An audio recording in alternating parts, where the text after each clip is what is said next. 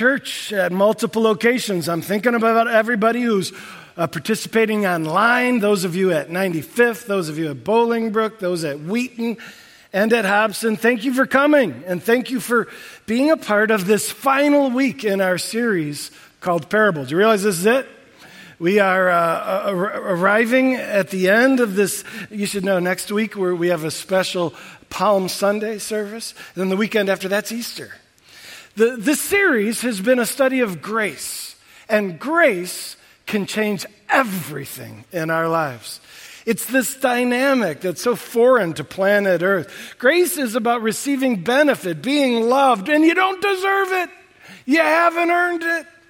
And grace, when understood and internalized, it'll change the way you relate to God. It'll change what you see in the mirror as you look at yourself through the eyes of grace. Grace will change the way you relate with people. And grace will change the way you do evangelism. You know, what? That's what we're talking about today. Compelled by grace. Evangelism is this high calling of going out and helping people find God. You know, most of the world wanders without their maker disconnected from the God who loves them. And we, as his children, have been given the responsibility to help people understand what they're missing and what they could have. And this role of helping people find God is called evangelism. And if you want to know what compels, what motivates people to do this act of service, it's grace.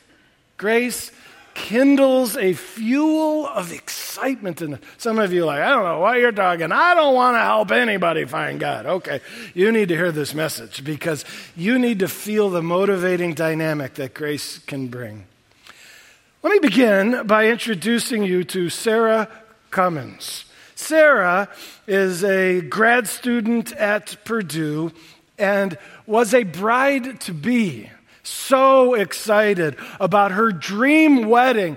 She and her fiance had planned the most extravagant of weddings, and here it had arrived. They were days away from the wedding. It was the week of the wedding when the relationship ended and the wedding had to be called off. She doesn't tell us the cause of this drama, but she does reveal how brokenhearted, how absolutely devastated.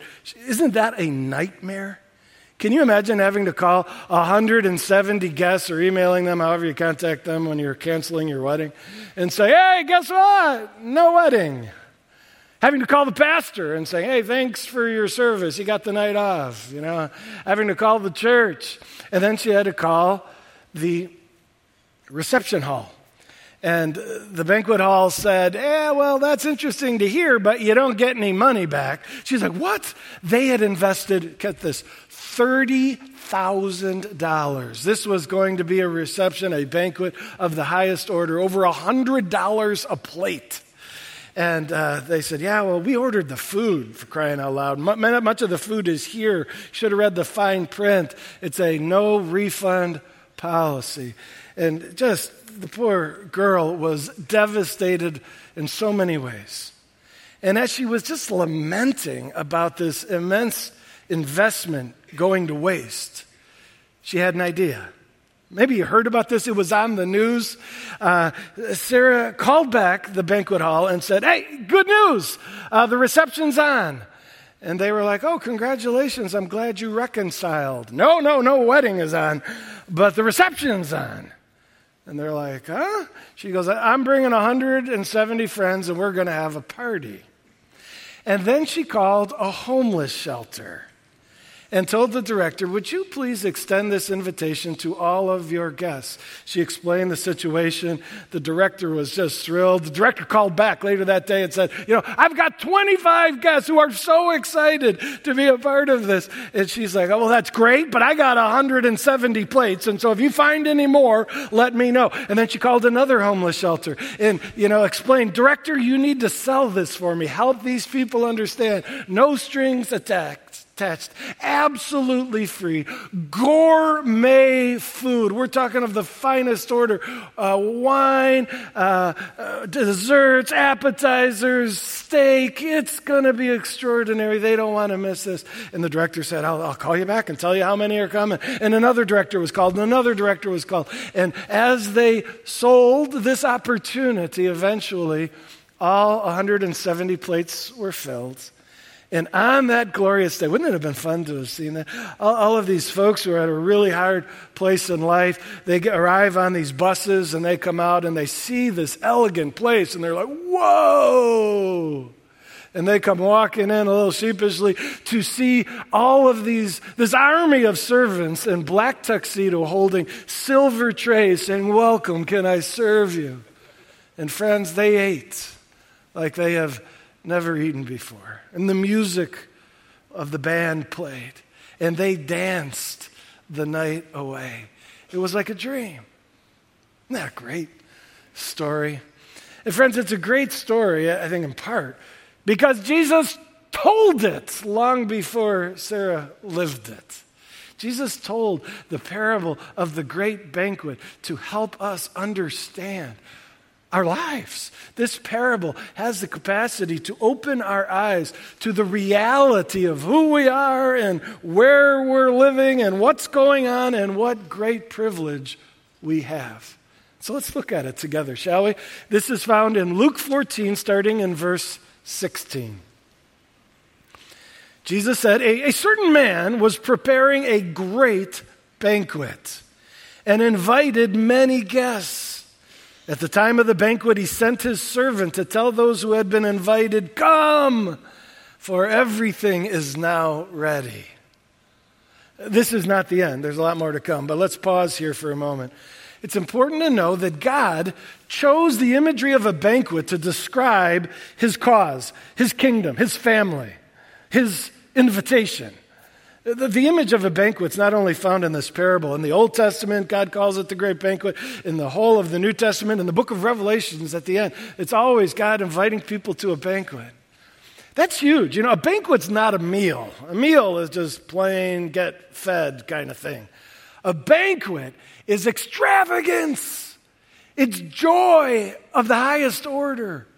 And God said, What I invite people to, it's a great banquet. That's huge because a lot of folks, when they look at Christianity, they're like, it's a great bore. No. Uh, they would say, it's dull. No. They would say, you know, why are you so enthused about some list of rules that keeps you from fun? And, and, we want to say, listen, if that's your perception of what the Christian life is like, you are so wrong.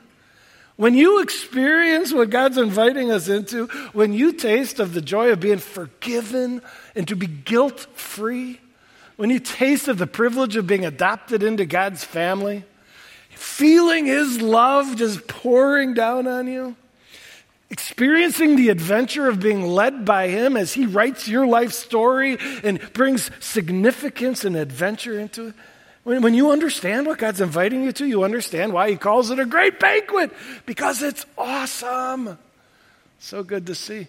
And I would add, and it's free. You know, it says here that they were guests, not customers. You know, customers have to pay. Uh, the nature of this banquet is you're a guest. This is free of charge. And that's the astounding thing of this Christian invitation. It's all grace. We, we are undeserving, unmerited, and yet God says, Would you come? You're invited. And those who come receive this great benefit at no cost to them. Extraordinary. Uh, friends, we are not only those who are invited to the banquet, we are also the servant in this story. You know what, what's the servant's role? Hey, go out there and invite people to this great opportunity. As, as Christ's ambassadors, as those who represent him to a world that doesn't know him, that's one of our roles, is to say, man, I just got to tell you, this is the opportunity of a lifetime. And you go, you sound like a used car salesman. Well, I, am selling, uh, no, rust bucket. I am selling the greatest thing possible. What you were made for, what your soul craves, you just don't realize it yet.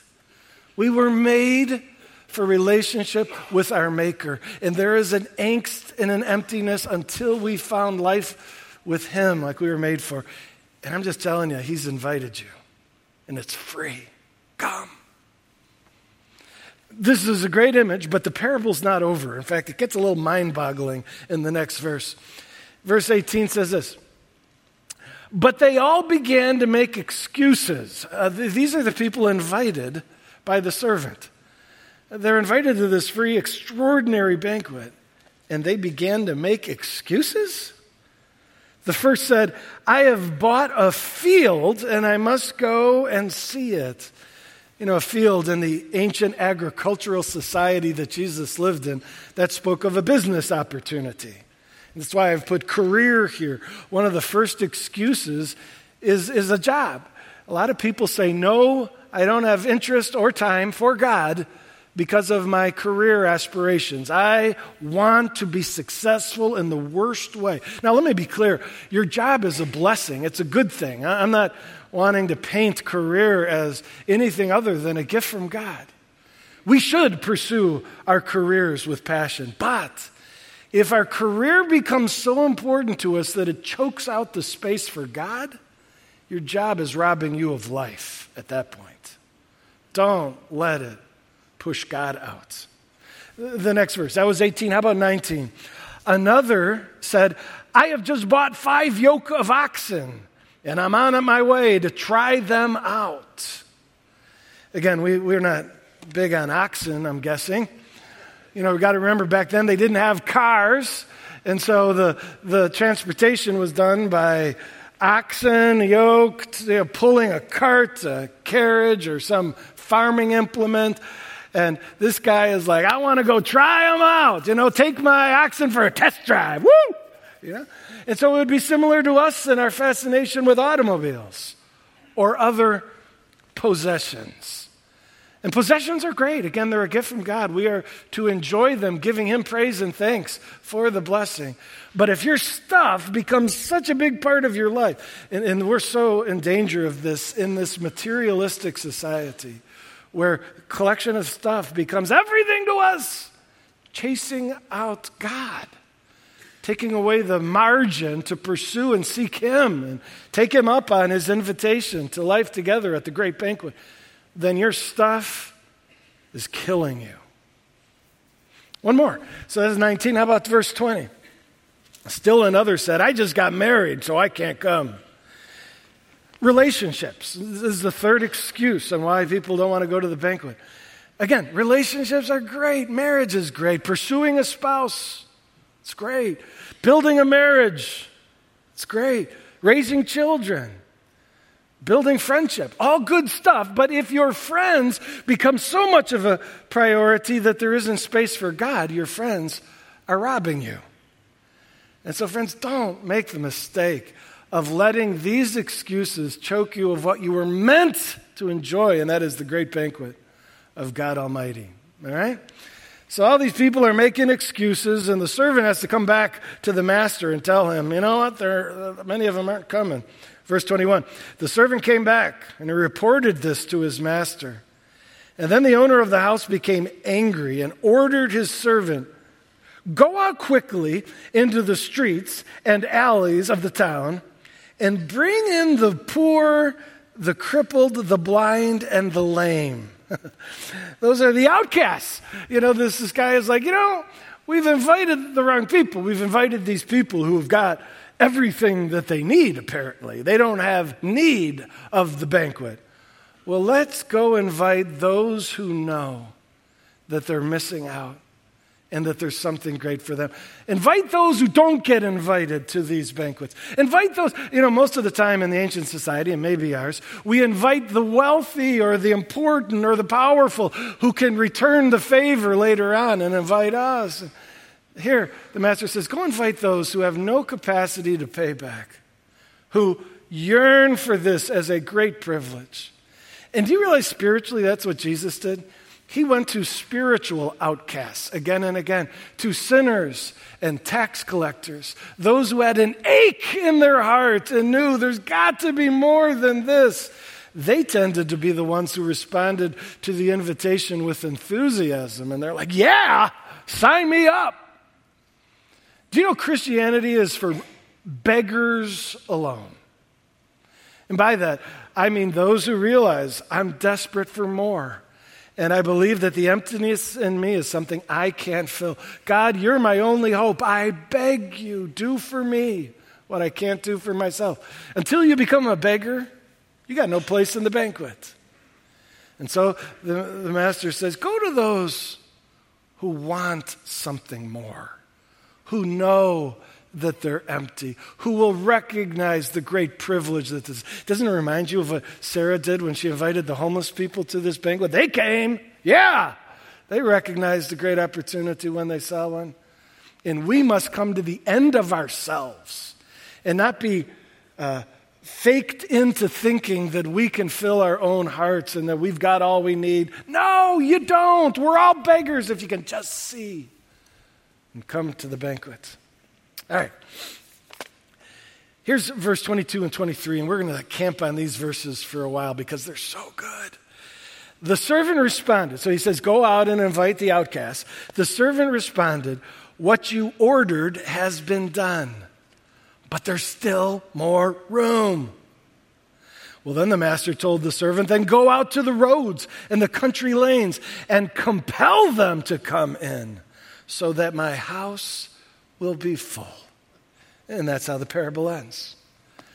Friends, let's, let's talk about this and let's start by highlighting this first phrase here. What you ordered has been done. What had the master ordered? That he go to the streets and invite those who were social outcasts. And uh, the guy's able to say, You know what? I read your mind. I, I knew your heart and I've already done it. Many of them have said yes, but there's still more room. Uh, what, what is it about ordering? Uh, your order has been done. I wonder if you can look God in the eyes and say, regarding the, the responsibility to invite spiritually empty people to your banquet, your order has been done. Can you say that to God? Are you able to look him in the eyes and say, I invited him? Uh, many of us have not, and that is one of our great missed opportunities. We need to invite people. Sometimes you can invite them to church, and that's as simple as it is. I'm shocked when I talk with people and I say, Hey, how did you find our church? A neighbor invited me. And I'm like, That's all it took. That's all it took. I, I wanted something, and I had a feeling it was God. And so when they said, Do you want to come? I said, Yes. Some people are like ripe fruit. I mean, they are so eager for the banquet. All they need is an invitation to church, and at church, they understand the great invitation to God's banquet and they come. Because of that, I want to invite the ushers at all of our campuses to pass out Easter invitation cards. Do you realize that in two weeks, as Easter arrives, this is the greatest opportunity of the year? Every year, more people come to our Easter service than any other service. Folks are inclined to go to church on Easter when they're not inclined at any other time of the year. I don't know why, but I'll take it. You know, they just, in our culture, it's the thing to do. You go to church. And so take one, take many of these. Take as many as you feel inclined to invite. Because you can come to a neighbor and just say, hey, I don't know if you have a church for Easter, but wanted to invite you.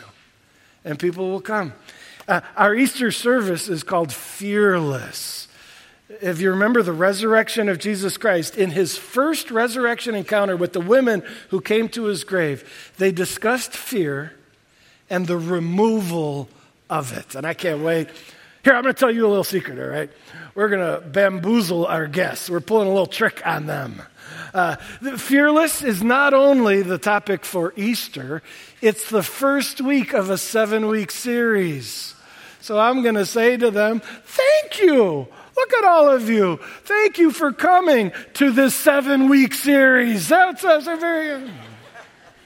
Obviously, we can't force them to come back, but maybe they will be so moved and intrigued by what they hear and learn that they'll say, you know what, I want to do, I did week one of this series, I want to check out week two, just, just week two, and then just three, and then maybe four. And God's going to use this in great ways. So please uh, invite folks, and God might just use it in ways that make your mind spin and your heart explode with the great privilege that it is. So, back to our verse, we've highlighted here there is still room. What does that mean?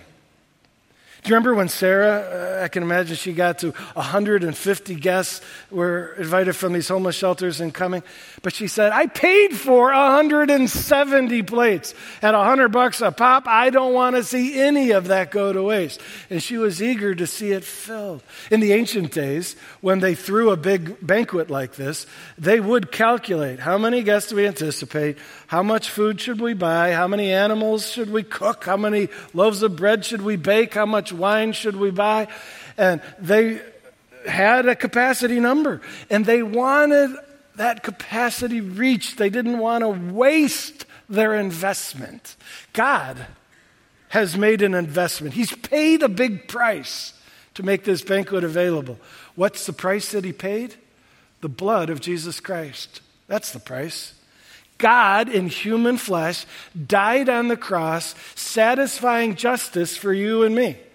He said, Jeff Griffin, you got a lot of sin, and we need to get that paid for. And so I will pay the penalty on your behalf. And then that his death covers your sin as well as mine, and your sin as well as mine, and your sin as well as mine. You say, well, how many sins does it cover? I mean, God dying for people, that's a pretty big price. How many people is that good for? So interesting. It says in 1 John 2 2 that Jesus died for the sins of the whole world. The price is so extravagant that a place has been paid for, a, a meal has been bought for every single human being. And it drives God crazy to see that investment squandered in some cases. Isn't that a great way to look at it? The price has been paid. Will you come? How about this? The master told his servant, Go out to the roads and the country lanes. Go. You know, some people think of the Christian faith as come to church, and it's partly that. We come, we learn, we worship, we study. But Christianity is also about go.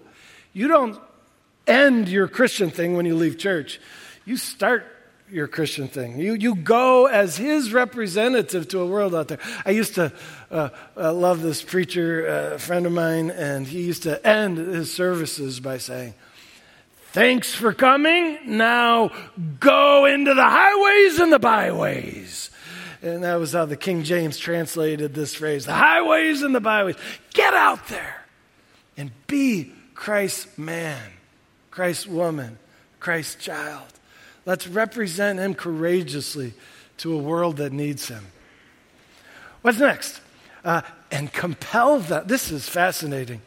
He's already said, Your order has been done. What was the order? Invite them. I've invited all of them. And he says, Well, that's not enough. We've still got more room. So now get back out there to the same people. This time, an invitation is insufficient. We've got to compel them. Sometimes telling a person, hey, come to church, sometimes that's enough. Other times, it's not. And so you're like, all right, how am I going to compel people, inspire people, motivate people, persuade people? It's a good question. And Jesus provided a brilliant way to do it. In fact, one year ago, some of you haven't been here uh, for a year, so let me tell you what we did. We had a series called Pearl. Uh, Pearl was a study of the five step evangelism, relational evangelism strategy taught and modeled by Jesus Christ. And it's so easy. Some of you may recall we actually handed out pearls back then. Little fake pearls to carry around in your pocket to remember your high calling to reach people in the name of Jesus in this way. And I had a, a friend uh, at church come to me recently and he said, Jeff, your pearl got me in trouble. He pulled it out of his pocket. I'm like, dude, you still carry that pearl around? You can stop now. I mean, the series is over. And he's like, oh, this guy is so motivated.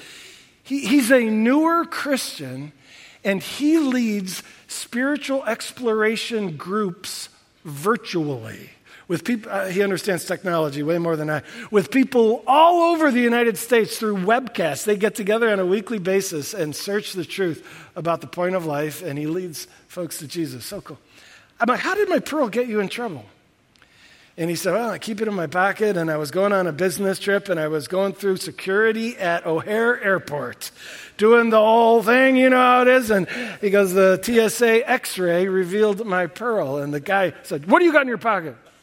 And he pulled it out. And goes, What is that? You know, and he's like, It's a pearl. And they're like, It's a real pearl. No, it's a fake pearl. They interrogated the poor guy. Come with us, come with us, you know. Uh, and they're examining it, you know. Why would you have a fake pearl in your pocket? Because it's church. And then he says, look at pearl is spelled P E A R L. This is to remind me to pray, eat, ask, reveal, and love. And the TSA agent said, all right, you persuaded me. You can go, you know, and he left. So it was his knowledge of these five points that got him out of it. I will point out. Here they are. Let me do a quick reminder for all of you. It's so simple. You can do this. Pray.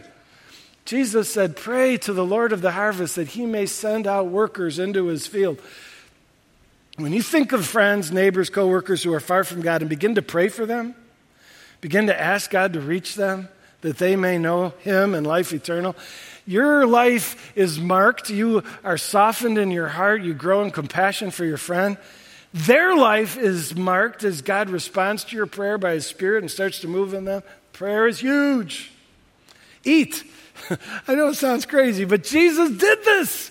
Jesus realized that eating with people is a fantastic way to build relationships. So he was known for the guy who eats with sinners. And we too can join people over meals. It's just a natural way to build a relationship. Invite them over to your house for pizza on Friday nights. Go out to lunch at work. Go out for coffee on Saturday afternoon. Do a breakfast. Uh, friends, there are so many chances to use dining as a way to build a mutually satisfying friendship with folks. And then ask. Jesus was not only a master parable teller, he was also a master question asker. Jesus was always, he did more asking questions than he did making statements, which is mind boggling. And we should do the same. As we get to know someone, we should say, you know what? Tell me your story. Where, where were you born and raised? What, what was it like growing up in your family? How, how did you get into your career? How, how did you meet your spouse? And people are like, you care about my story? We honor folks and deepen the relationship and trust when we ask them questions, as Jesus did. And then eventually, as they, you ask questions, they're going to turn the table and say, Well, you tell me your story. And so reveal your story. Be real. Be authentic with people. Tell them, oh, here's my story. And if, if you're a lover of Christ, uh, His grace, Jesus' grace, marked your life. It's a big part of your story. And just naturally share your story and how God is changing you and then just keep loving them. Oh, the power of love to melt the hardest heart, to find ways to tangibly love, serve them, bless them with gifts as you're so inclined, spend time loving them through just being with them. And, and friends, uh, this system that Jesus modeled and called us to is so effective. It was funny. Darcy, who leads our uh, members class, she just told me, she's like, Yeah, I was in members class, and she was teaching Pearl, our strategy. And one of the new Christians who's new to our church, you know, it's all new to them, they're learning this Pearl strategy. Like, oh, my friend who goes to the Compass Church pearled me. I now see I was pearled, you know. And they're like, wow, does it work well? Yeah, it does. So let's keep it up. That's how you compel them. Let's go back to the verse. The final phrase here, I love this. This is the vision of your heavenly Father that my house will be full. God, what do you want? He would say that my house would be full. Some people view God as like stingy and wanting to keep people out. They view him as standing at the gate of heaven saying, No, no, no, no, we set a real high mark around here to keep the riffraff out. Get away, get away. No, that's not the heart of God at all. God is longing. He's set, He's paid the price for everybody. There is a place for them. And the invitation has been sent out. But they've got to come. They've got to come and say, I admit I can't pay. I'll receive as a free gift this forgiveness Jesus offers, and I'll give you my broken life. And in that moment, they taste of the banquet, but not until they come. But know that the heart of God is to fill the house. In fact, um, if you wonder why God is delaying the end of the earth, do you ever think about that? Some people wonder, will this earth end? Yep, the Bible says it will all come to an end, this earth. And uh, the Bible also says that God is patiently delaying the end. Well, why? Well, it's found in 2 Peter, verse 2 Peter 3, verse 9. It says, The Lord is patient, demonstrating this patience, because he is not wanting anyone to perish, but everyone to come to repentance. The very motivation of God in delaying the end is so that more will come to his great banquet before it's too late.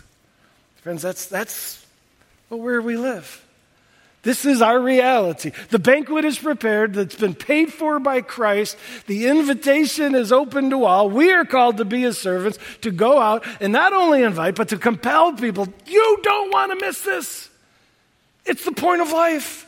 It's the greatest thing. It's what you've been longing for, even though you may not have realized it. And what a privilege we have. Do you see how grace compels? When you understanding what He's extending to the world as a free gift, it motivates us to get in the game. Evangelism used to freak me out, but I've been motivated to get in the game. Can I share just a little story with you? I, I have a, a friend who is a uh, auto mechanic, father of four, and a spiritual seeker. He and I have been getting together at my office, having coffee, talking about life, talking about the Bible. He doesn't buy it, but he likes to discuss it. And I've kind of helped him understand the great invitation to God's banquet. And he's just been like, yeah, that's fascinating, but no thanks. And I've just kept loving on him, enjoying our friendship, trying to make it clear, and benefiting from him. He's benefiting from me, but no thanks, no thanks, no thanks. Two weeks ago, I get a text message from my friend. Call me ASAP. I call him and he's crying. At first, I thought, oh man, what's wrong? And then he's like, man, these are happy tears. I'm like, what's up? He said, I said yes to Jesus. And with full hearted passion, he said, The Lord brought me to the end of myself, and I get it, and I'm in. I'm in. And I hung up the phone just with my heart exploding. And I felt the joy of God saying, Yes, I've been inviting him for decades. And he came, he came, he came. It's the passion of God. And he wants to use you. And I know it's easy to say, I can't, no way, I don't know enough. I got, no. Listen, you can do Pearl, you can do inviting. And as you walk in faithfulness, God will use you. And we're a big church, a bunch of campuses. That makes the opportunity remarkable. If we all obey, fumble around, you know, not doing this well, you don't have to do it well. The Spirit of God will make up where we are weak. And we will see in the days ahead, even in this Easter season, God move in remarkable ways, bringing people to the great banquet. Let's pray. Great story, Lord. It says it well. we thank you for making it a banquet of the highest order. We thank you for making it free. And we thank you for making us inviters to that banquet. God, we're wanting, so actually, let me pause and say this. Maybe some even now say, I want to say yes to the invitation. I've never said yes. And so in this sacred moment, God, hear our cry. Yes. Jesus, we want in. You made us free by the death on the cross. Why would I say no? I say yes. Take my life, Lord. Wash away my sin and lead me from here on out. You are the love of my life. And for the rest of us, God, we want to be courageous people representing you to a world that needs you so bad. Help us take those baby steps of obedience in this regard and use us in ways we never thought possible. We pray this in Jesus' name. Amen.